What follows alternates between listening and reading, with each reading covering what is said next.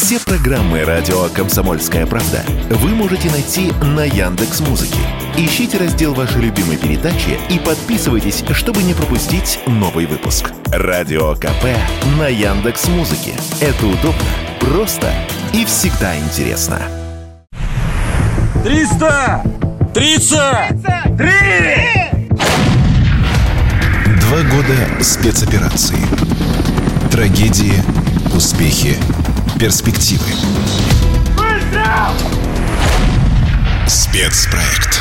Часть первая. В соответствии со статьей пятьдесят первой части седьмой Устава ООН, санкции Совета Федерации России и во исполнение ратифицированных Федеральным собранием двадцать второго февраля сего года договоров о дружбе и взаимопомощи с Донецкой Народной Республикой и Луганской Народной Республикой мною принято решение о проведении специальной военной операции. Ее цель – защита людей, которые на протяжении восьми лет подвергаются издевательствам, геноциду со стороны киевского режима. Мы расстались, я считаю, тогда со всеми иллюзиями относительно Запада. Алексей Леонков, военный эксперт, редактор издания «Арсенал Отечества».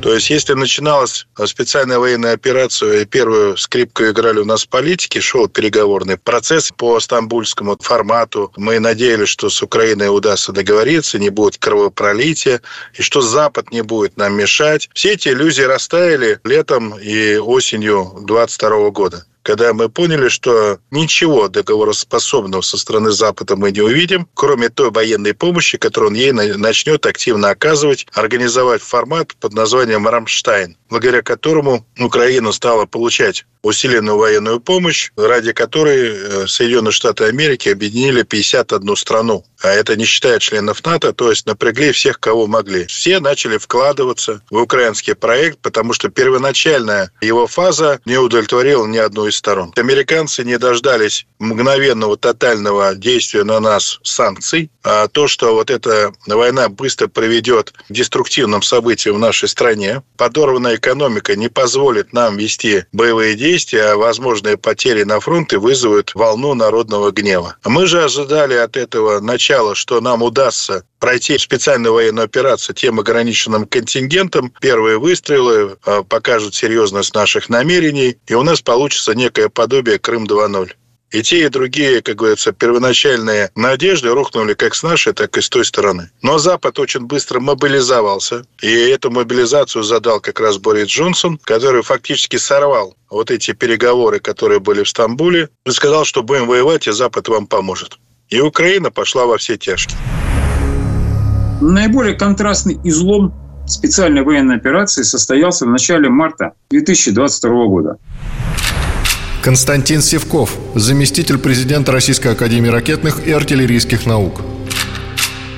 Была радикально изменена стратегия действий российских вооруженных сил в этой операции. Первоначально это была классическая операция, предполагающая глубокий прорыв территории обороны противника и дальнейшем действие на окружение его основной группировки с целью последующего принуждения его капитуляции. Однако на этапе, когда уже эти прорывы были совершены и должны были решаться задачи замыкания этого кольца, было принято решение об отводе войск, так называемый жест доброй воли, по итогам стамбульских переговоров. После чего стратегия радикально изменилась. Вместо глубоких прорывов было принято решение прорывать в лобовую укрепрайон противника, создававшийся на протяжении многих лет. Естественно, никаких высоких темпов продвижения в этих условиях быть не могло. Российские вооруженные силы шли относительно низкими темпами продвижения, что и, собственно говоря, создало впечатление вот такой вот неподвижной линии фронта.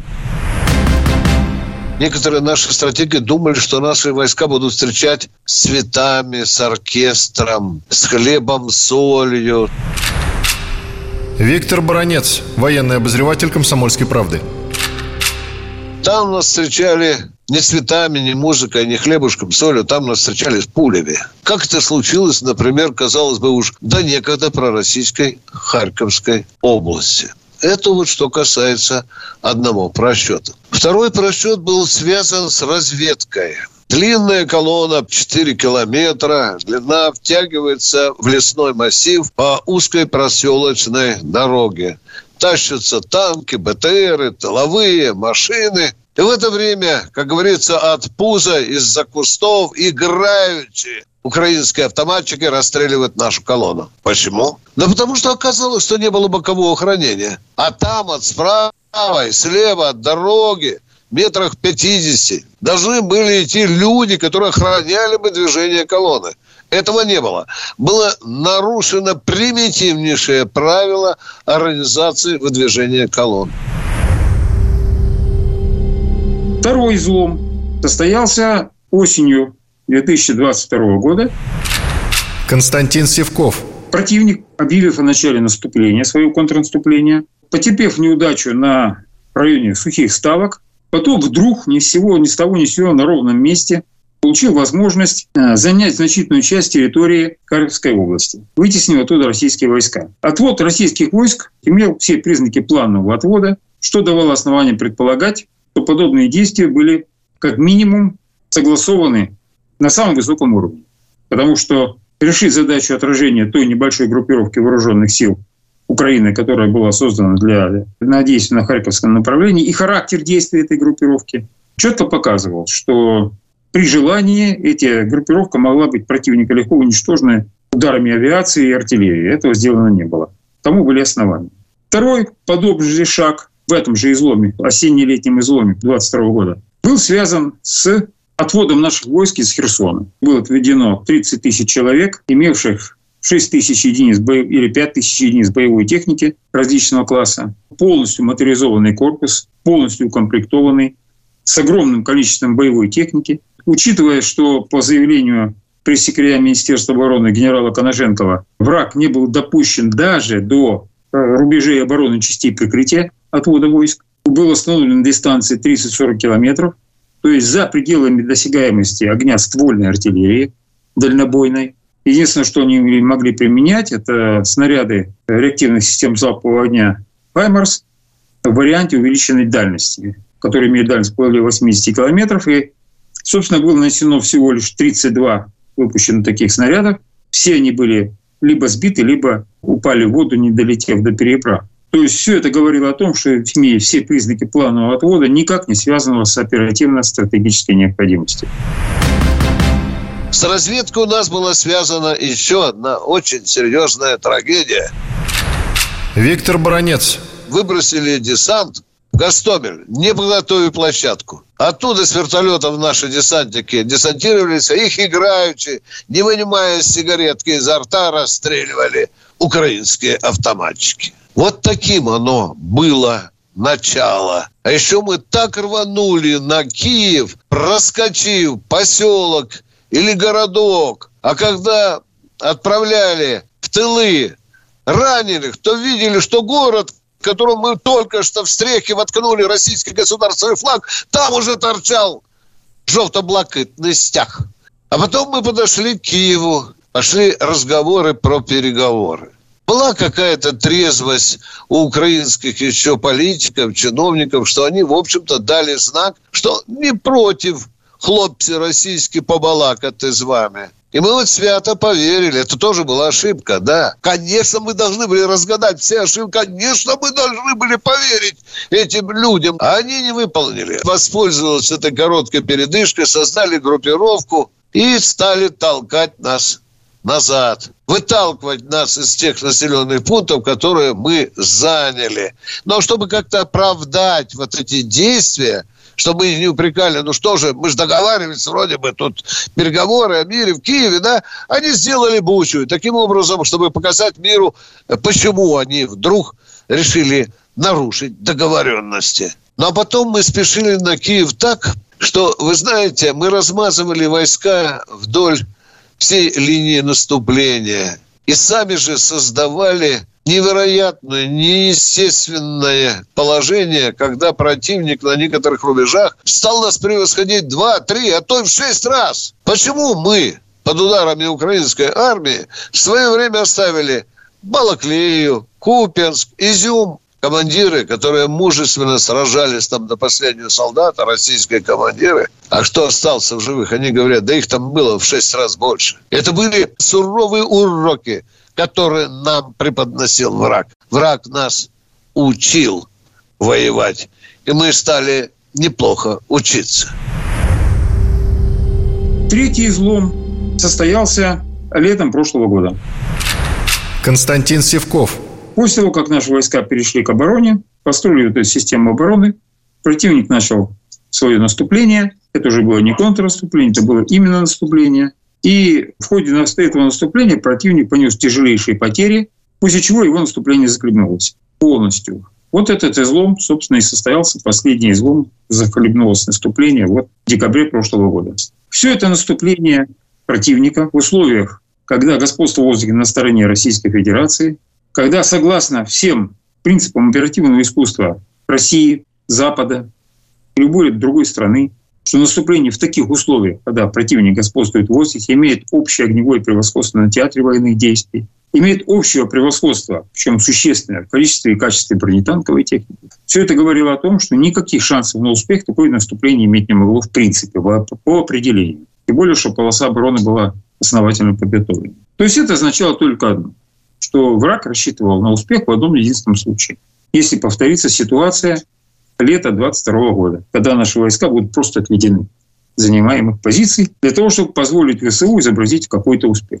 Но этого не произошло. В декабре состоялся окончательный еще излом к данному моменту, когда ВСУ наступать не может, а Российская Федерация может наступать, но пока не демонстрирует явного решения проведения крупномасштабных наступлений, ограничиваясь действиями на отдельных особо важных направлениях и освобождение отдельных особо важных опорных пунктов врага. В частности, освобождение Авдеевки. Вот такие вот изломы.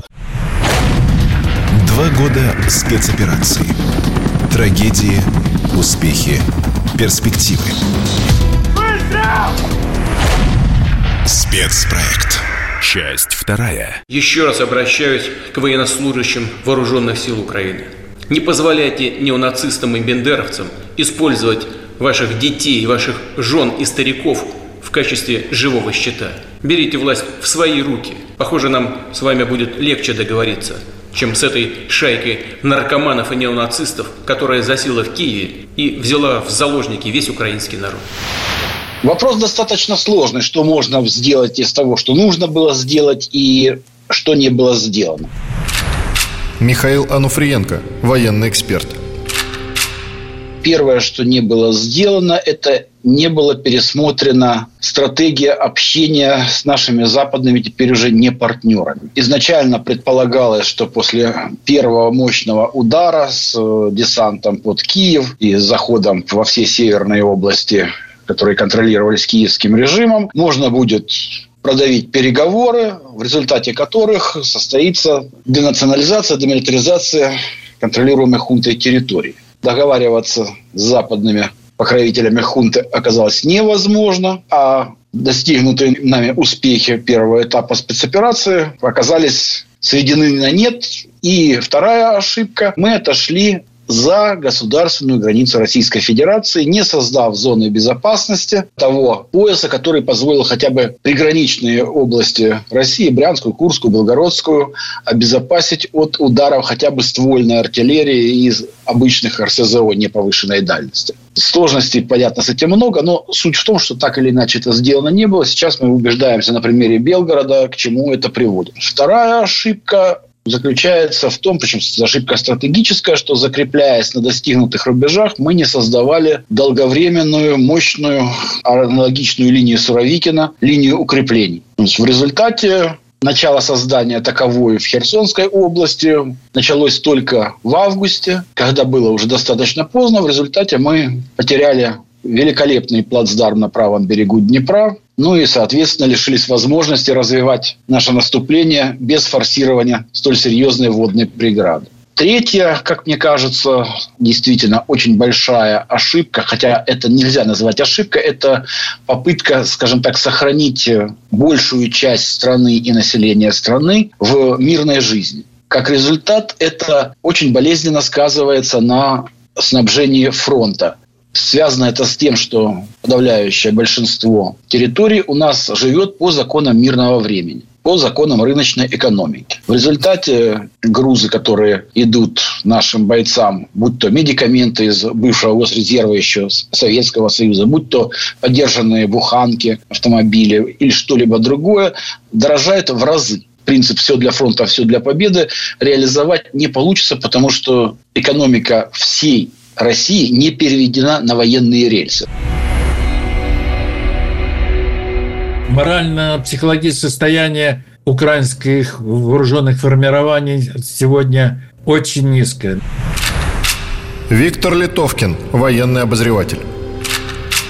Весь их контрнаступ закончился печально. сто шестьдесят тысяч погибших, несколько десятков тысяч потерянных боевых бронированных машин, самоходных артиллерийских установок, но и много другого вида вооружения. Та тактика и то оперативное искусство, которое им навязывали натовские генералы, американские генералы, оказались никчемными в борьбе с российской армией.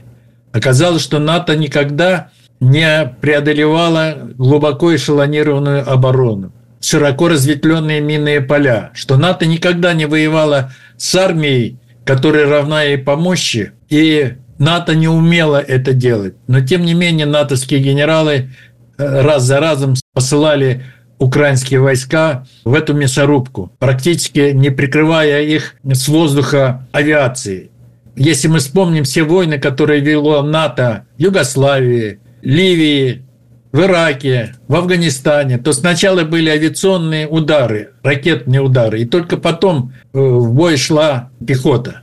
Даже в Югославии не пришлось сухопутным войскам принимать участие, потому что после оглушительных катастрофических ударов авиации, американских томагавков по жилым домам в Белграде, в других городах Сербии, Сербия вынуждена была подписать перемирие, которое закончилось введением натовских, не только натовских войск на территорию Югославии. Мы так не делали и не делаем. И поэтому, конечно, наши боевые действия, они скованы. Мы не можем себе позволить широкомасштабного применения авиации, бомбардировок, ну и многие другие вещи, которые применяли наши так называемые западные партнеры. А украинская армия этому всего могла себе позволить, и она это делала и делает до сих пор, нанося террористические удары по нашим территориям.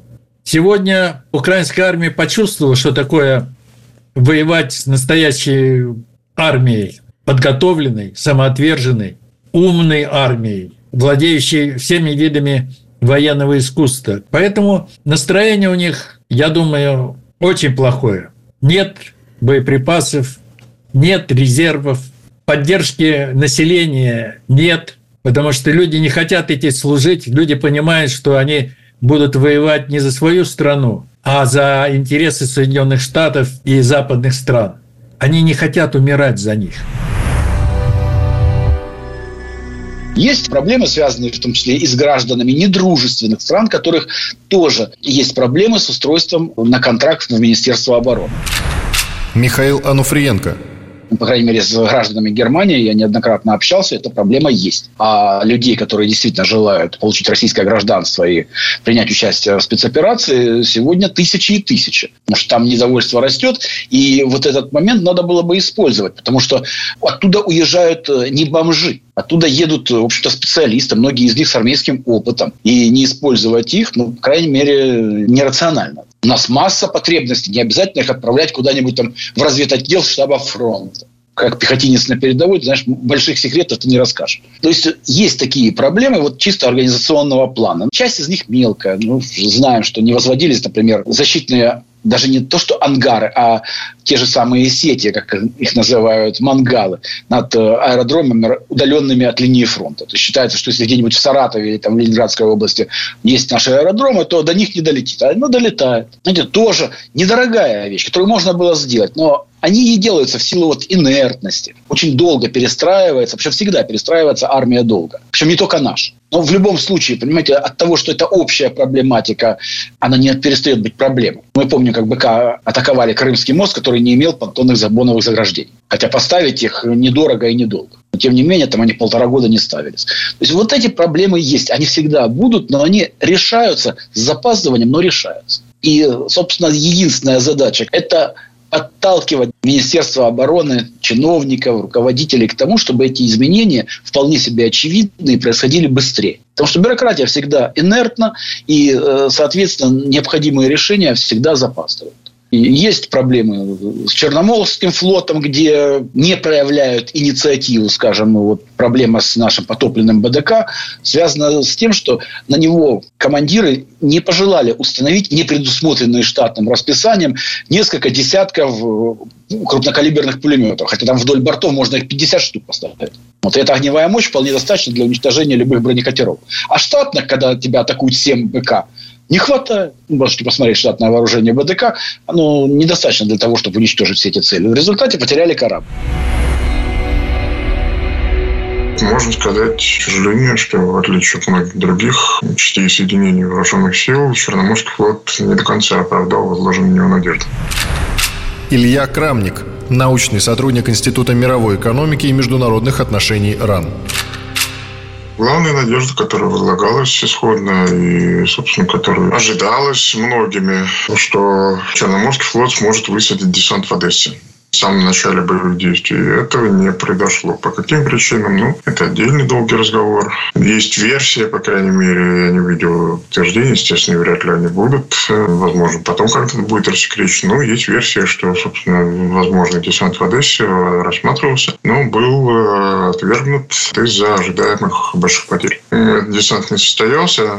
Украина сохранила свое Черноморское побережье, продолжает оттуда определенные операции с помощью тех же катеров безэкипажных. Флот все равно несет потери, но уже он несет потери не в результате десанта, который мог принести какие-то плоды, а несет потери вследствие того, что активно действует противник. Ключевая проблема флота, к сожалению, она у нас не только на Черноморском, а на общефлотской, скажем так. Это неадекватное состояние морской разведки. Флот не имеет возможности контролировать всю акваторию, в результате чего противник имеет возможность активно действовать, оставаться долгое время необнаруженным, и это позволяет ему, собственно, наносить неожиданный удар. Эта проблема у нас есть и на других флотах, где-то в большей степени, где-то в меньшей, но говорить о том, что это вот здесь у нас не очень удачно, а в других местах у нас все хорошо, всех будем видеть и всех уничтожим, некорректно. Надо понимать, что проблема общая, и ее надо решать, опять же, в общем. В общем, для всего флота. Плохое состояние морской разведки, оно складывается из ряда вещей. Это и нехватка соответствующей техники, самолетов разведчиков, недостаток разведных беспилотников морских, недостаток и кораблей соответствующего назначения. Долгое время вот вообще вопросы развития морской авиации, в том числе морской патрульной авиации, они оставались второстепенными в общем списке приоритетов развития флота. Это привело к тому, что мы сейчас даже не можем сказать, что вот нам надо заказать больше таких-то и таких-то самолетов для того, чтобы обеспечить ими морскую патрульную авиацию, чтобы уверенно контролировать собственные воды и прилегающие к ним. Потому что у нас сейчас нет современного серийного морского разведывательного самолета. Триста! Тридцать! Три! Два года спецоперации. Трагедии, успехи, перспективы. Выстрел! Спецпроект. Часть третья. Вы хотите декоммунизации? Ну что же, нас это вполне устраивает. Но не нужно, что называется, останавливаться на полпути. Мы готовы показать вам, что значит для Украины настоящая декоммунизация. Мы переживаем сейчас период, который последний раз был в истории человечества тысяча пятьсот лет назад, связанный с крушением Западной Римской империи. Константин Сивков, заместитель президента Российской академии ракетных и артиллерийских наук. Рухнула Римская империя, и на ее месте стали формироваться государства. Исчез доминант, и вместо него стал образовываться многополярный мир того времени. Вот сейчас все то же самое происходит в масштабах глобальном. Внутри западной цивилизации конфликты были. Но на господство западной цивилизации в целом над всей остальной планетой никто не пытался посягать. Единственная страна, которая была вне западного контроля, это была Российская империя, потом Советский Союз. Все остальные страны были под контролем Запада. И это сформировало определенный стиль жизни, определенный менталитет и определенную социальную структуру общества, включая элиты и принципы формирования элит в условиях вот этого господства. Если это господство будет утрачено, и западная цивилизация станет вровень с другими цивилизациями, лишившись доступа к дешевому, а порой просто дармовому сырью и ценных материалов, которые они качали из других стран, представляющих другие цивилизации, то для западной цивилизации это будет катастрофа. Это будет означать, что весь социальный порядок, который там существовал, должен будет изменен. Вместе с ними рухнут все нынешние политические элиты и политические институты Запада. И именно поэтому, они очень хорошо это понимая, жаждут раздавить Россию. Если им сейчас не удалось раздавить Россию в рамках гибридного блицкрига, если стало им понятно, что в рамках классической гибридной войны им решить задачу разгрома России не получается в силу того, что народ консолидируется вокруг президента, то остается только один вариант – начинать полномасштабную войну. В расчете на то, чтобы на этом фоне удастся все-таки инициировать России социальный взрыв. Конфликтов надо воспринимать как некую Сирию на максималках, которая будет идти не один год. Борис Рожен, эксперт Центра военно-политической журналистики, автор телеграм-канала «Колонель Кассат». Мы видим большой уклон в террористические методы ведения войны, солидную поддержку со стороны Запада, то есть, опять же, многократно превышающую поддержку боевиков на территории Сирии. И так же, как и в Сирии, где террористы использовались НАТО как прокси-армия, точно так же здесь украинская армия, уже всем это очевидно, используется как некие прокси-формирования, которые практически не обладают собственными ресурсами для длительной борьбы и полностью зависят от внешнего финансирования и поставок вооружений. Соответственно, война будет идти, безусловно, столько же, сколько НАТО будет поставлять вооружение, а по планам это уже утвержденным, это двадцать шестой - двадцать седьмой год, то есть, ну, и надо закладываться, что еще минимум два-три года войны – это более чем реалистичный сценарий. Опять же, это не выбор России, то есть, это выбор НАТО, соответственно, ну, в первую очередь, заплатит за это Украина, территория которой будут те боевые действия. Я просто напомню, что в Сирии было по итогам войны разрушено семьдесят пять процентов всей инфраструктуры. И когда украинские марионетки заявляют, что они довольны, что Украина стала полигоном там, для испытаний натовского вооружения, ну, надо понимать, что оно применяется прежде всего на территории Украины, ну, и со всеми понятными последствиями для Украины и ее населения. Россия, соответственно, уже политически это артикулирована, будет стремиться и далее достигать своих целей. В первую очередь, конечно, уничтожением личного состава украинских войск, в первую очередь, позволяет добиваться прогресс на линии фронта, ну и продолжать освобождать территорию. Сейчас мы видим активную фазу операций по освобождению территории ДНР. Ну, опять же, это будет касаться и операций в ряде других районов, в Запорожской области, в Харьковской области и так далее.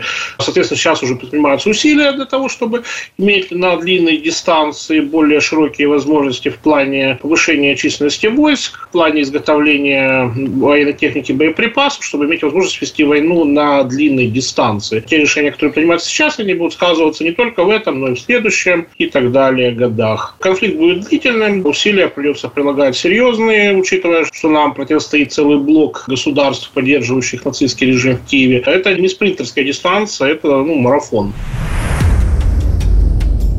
Добровольческое движение присоединения к армии по контракту мы набрали уже свыше пятьсот тысяч. Алексей Леонков, военный эксперт, редактор издания «Арсенал Отечества».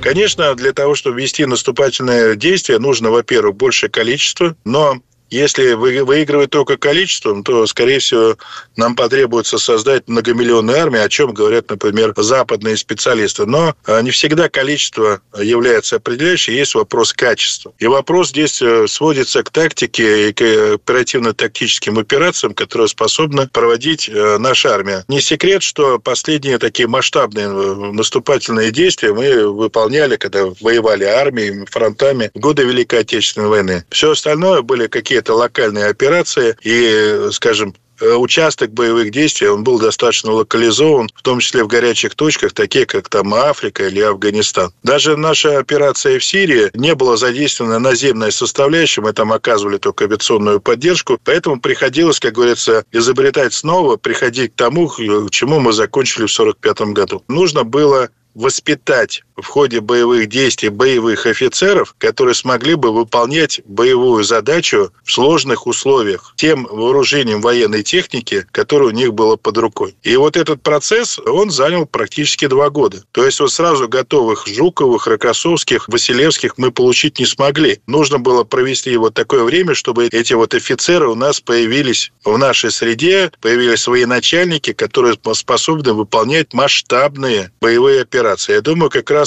именно с этим связана некая так называемая позиционная война, которую часто ставят в вину Министерство обороны. На самом деле мы выполнили ту задачу, что за два года на линии боевого соприкосновения перемололи самую действенную часть украинской армии, самую боеспособную, которую они восстановить не могут. То есть э, такого сопротивления, таких интенсивных боев, которые были, например, в двадцать втором году и даже во время контрнаступа двадцать третьего года, скорее всего, уже не будет по таким масштабам и количеству задействованных сил и средств. Но э, понятное дело, что раз противник переходит к обороне, он будет выбирать те или иные ключевые точки, которые будут способствовать снижению активного нашего продвижения на запад. Наше командование это все учитывает и будет развивать тот успех, который мы получили во время Авдеевки. То есть стратегическая инициатива действительно находится на нашей стороне, и мы будем выбирать те направления, с которых будем наносить удары. Противник уже на фоне дефицита военной помощи придется работать по вспышкам, при этом он будет тратить свой самый дорогой ресурс, это личный состав, в том числе и обученный личный состав, или так называемые элитные части, и тех наемников, которые мы удастся привлечь для ведения боевых действий. Ставка сделана на активное привлечение добровольцев. Удалось построить систему, которая дает достаточно много людей в армию. Борис Рожен.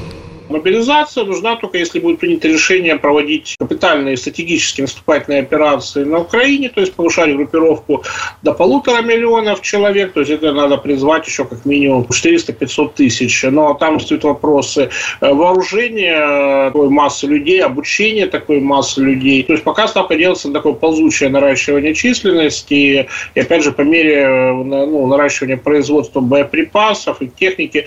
Ну, плюс еще есть никак не учтенные, но, по крайней мере, в публичных источниках ресурс привлечения иностранных добровольцев. Их за последний год стало действительно много из разных стран, которые воюют на нашей стороне. Какие там объемы удастся привлечь, ну, сейчас сказать сложно, но они, конечно же, играют определенную роль с точки зрения повышения численности группировки на Украине. Если говорить о пробелах, то да, есть определенные проблемы с нехваткой современных цифровых систем связи, есть определенные проблемы в РЭП, который работает по беспилотникам, потому что, если, скажем, большой РЭП у нас, в принципе, до войны был хороший, то тактический РЭП для защиты от эф пи ви, для защиты от квадрокоптеров, он по-прежнему отстает, но тут как бы еще как бы есть куда работать. Сейчас э, снаряд сейчас пока выигрывает соревнования в броне. У противника те же самые проблемы, борьба с беспилотниками, конечно же, требует серьезных еще вложений для обеспечения защиты наших войск. Вопросы,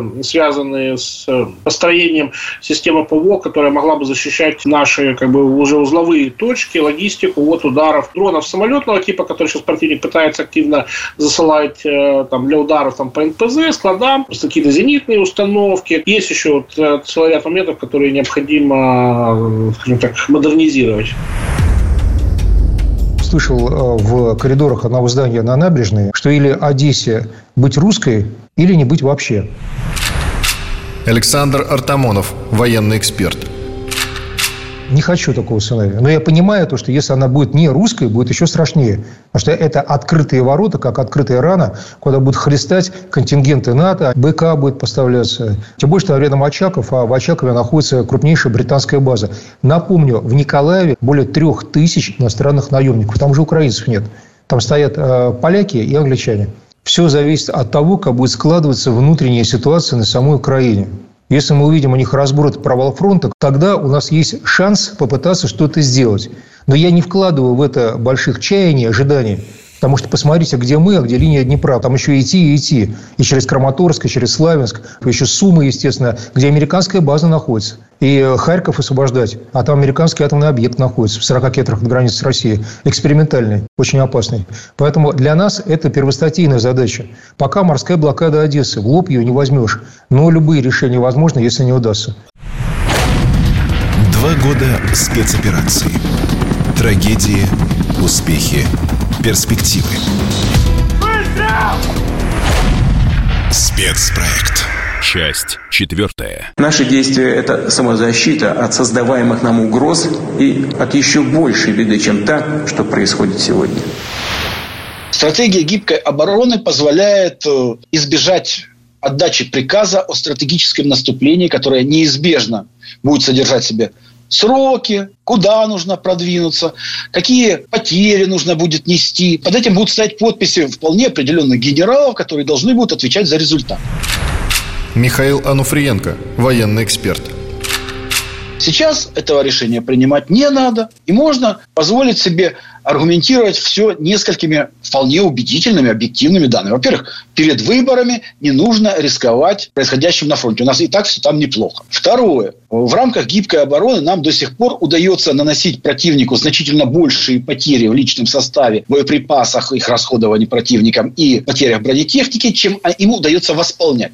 Пока это продолжается, создаются объективно лучшие условия для последующего стратегического наступления. Не учитывается несколько факторов. Первое. Пока идет это затягивание по времени, противник создает долговременные укрепрайоны позади имеющейся линии фронта. В том числе и на нашей границе Брянской, Курской, Белгородской областей. Во-вторых, не учитывается то, что за это время противник приспосабливается к тем изменениям, которые происходят у нас. Ну и плюс, опять же, экономика Запада худо-бедно перестраивается на военный лад. Мы себя убеждаем в том, что они не будут помогать в таких объемах э, киевской хунте, а им и не надо помогать в таких объемах. Их задача максимально продлить этот конфликт. Им не нужна победа киевской хунты. Плевать они хотели на Зеленского, на кого угодно другого. Им важно, чтобы постоянно Россия воевала, у них были основания для санкций, американцы получают возможность продолжать разъединять возможное налаживание связей России с той же Германией, Евросоюзом и так далее. И они не заинтересованы, Соединенные Штаты и англосаксы, в том, чтобы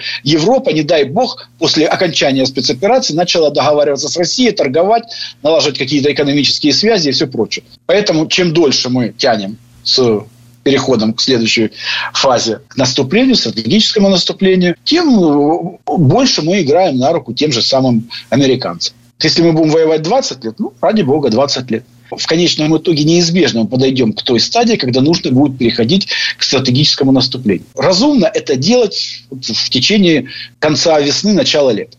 Если мы будем оттягивать это дальше, мы понимаем, что так или иначе противник будет приспосабливаться. У нас больше возможностей по накапливанию и созданию резерва. У нас, слава богу, нет вот этой мобилизации и хватания на улицах. У нас достаточно добровольцев. Но, тем не менее, эта проблема все равно никуда не денется. Мы должны определить правильно тот момент, когда пора будет переходить от стратегии гибкой обороны к стратегическому наступлению. И должны при этом хорошо понимать, что вот те силы, которые не заинтересованы по вполне эгоистичным причинам в переходе в наступление, будут находить массу аргументов, по которым еще месяц, два, три, полгода этого не надо делать. Украинская армия сейчас перешла, как вы знаете, к стратегической обороне. На многих рубежах зарываются по самые ноздри. Виктор Баранец, военный обозреватель «Комсомольской правды». Строятся длиннющие линии защиты, противотанковые рвы, дзоты, доты и так далее. Это раз. Итак, стратегическая оборона, к которой перешла украинская армия. Второе. Для успеха этой стратегической операции и Зеленский, и Сирский пришли к выводу, что им полмиллиона человек надо насытить в окопы. И так идет мобилизация. Очень плохо. Но, тем не менее, к марту, к апрелю они решили засадить в окопы эти полмиллиона. За это время Запад должен о договоренности с Киевом насытить украинскую армию новыми вооружениями. И танками, и пушками, и ракетами, в том числе и дальнобойными, которые там бьют на шестьсот километров. Это одна сторона вопроса. А другая, обещано сто двадцать эф шестнадцать. А где они будут присаживаться? Мы знаем все украинские аэродромы. Если эф шестнадцать, летчики, для которых украинская, готовится в Румынии, в Польше и даже определенная часть в Америке, они же будут где-то присаживаться, а может быть в Польше, а может быть в Румынии. Смотрите, взлетел с румынских аэродромов пятерка эф шестнадцать на бомбежку наших позиций где-то под Славянском и Краматорском. Ударили по нашим позициям и удирают в Польшу. Мы что, помашем им крыльями, когда они пересекут украинско-польскую границу? Или все-таки Сокол и Путин должны уничтожить этот эф шестнадцать? Такие цели мы будем рассматривать как наши законные военные цели. Это уже война. Но я думаю, что агония продлится как минимум до осени, это точно. Алексей Леонков, военный эксперт, редактор издания «Арсенал Отечества». В принципе, это тот срок, который американцы, словами Салливана, да, который он выступал, что мы будем поддерживать Украину зимой, весной и летом, да, при этом забыл сказать осень, что это, в принципе, укладывается в программу США, которая уже осенью будет неважно, существует Украина или не существует. Больше в продлении агонии заинтересована Великобритания. Кэмерон сказал, что они будут поддерживать Украину до двадцать шестого года однозначно. То есть они будут всеми силами стараться, чтобы Украина продержалась, и там ее аналитики говорили о том, что Украина сможет справиться сама, если дать все, что она хочет, все виды вооружения, в том числе дальнобойные. И вариант два, что Украине можно давать ограниченно, но тогда нужно вводить экспедиционный корпус НАТО, который должен воевать в интересах Украины. Как это будет осуществлено на практике, непонятно, но вопрос, и под каким соусом этот корпус пойдет, как от НАТО или от тех государств, которым сказали, что они следующие на войну с Россией. Это вот, например, Прибалтика, Польша, Румыния и частично Германия. То есть вопрос вот такой пока вот не дает прям ступор процентных гарантий, что вот да, война закончится, например, в конце мая текущего года, или да, война закончится к первому сентября. Ситуация постоянно меняется. То есть Украина, несмотря на свою токсичность, как чемодан без ручки, она все равно играет ключевую роль в политике Запада. Политике, которая не проукраинская, а проамериканская или проевропейская. Там разыгрываются вот эти зоны интересов, в которые Украина играет ту или иную роль. То есть насколько Европа захочет и дальше мириться в качестве основного донора Украины, открытый вопрос, насколько это подорвет или наоборот сплотит блок НАТО, это второй вопрос. Насколько Конгресс США будет эффективно сопротивляться всем попыткам и пламенным речам Байдена «срочно помогите Украине, иначе весь мир рухнет». Все это вот эти вопросы, которые мы будем отслеживать. Но то, что является главным фактором, это то, что Украина не может создать боеспособную армию, несмотря ни на какие деньги. И несмотря ни на какую военную помощь.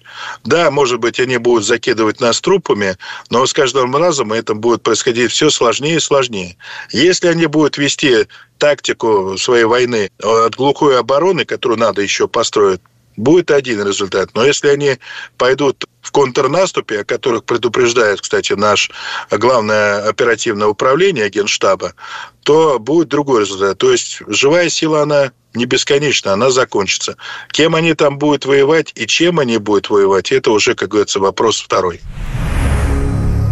Что касается ударов по ценным принятию решений, то, опять же, да, такие вопросы возникают сначала СВО. То есть, ну, все же понимают, что основные центры принятия решений находятся не на Украине. Борис Рожен, эксперт Центра военно-политической журналистики, автор телеграм-канала «Колонель Кассат».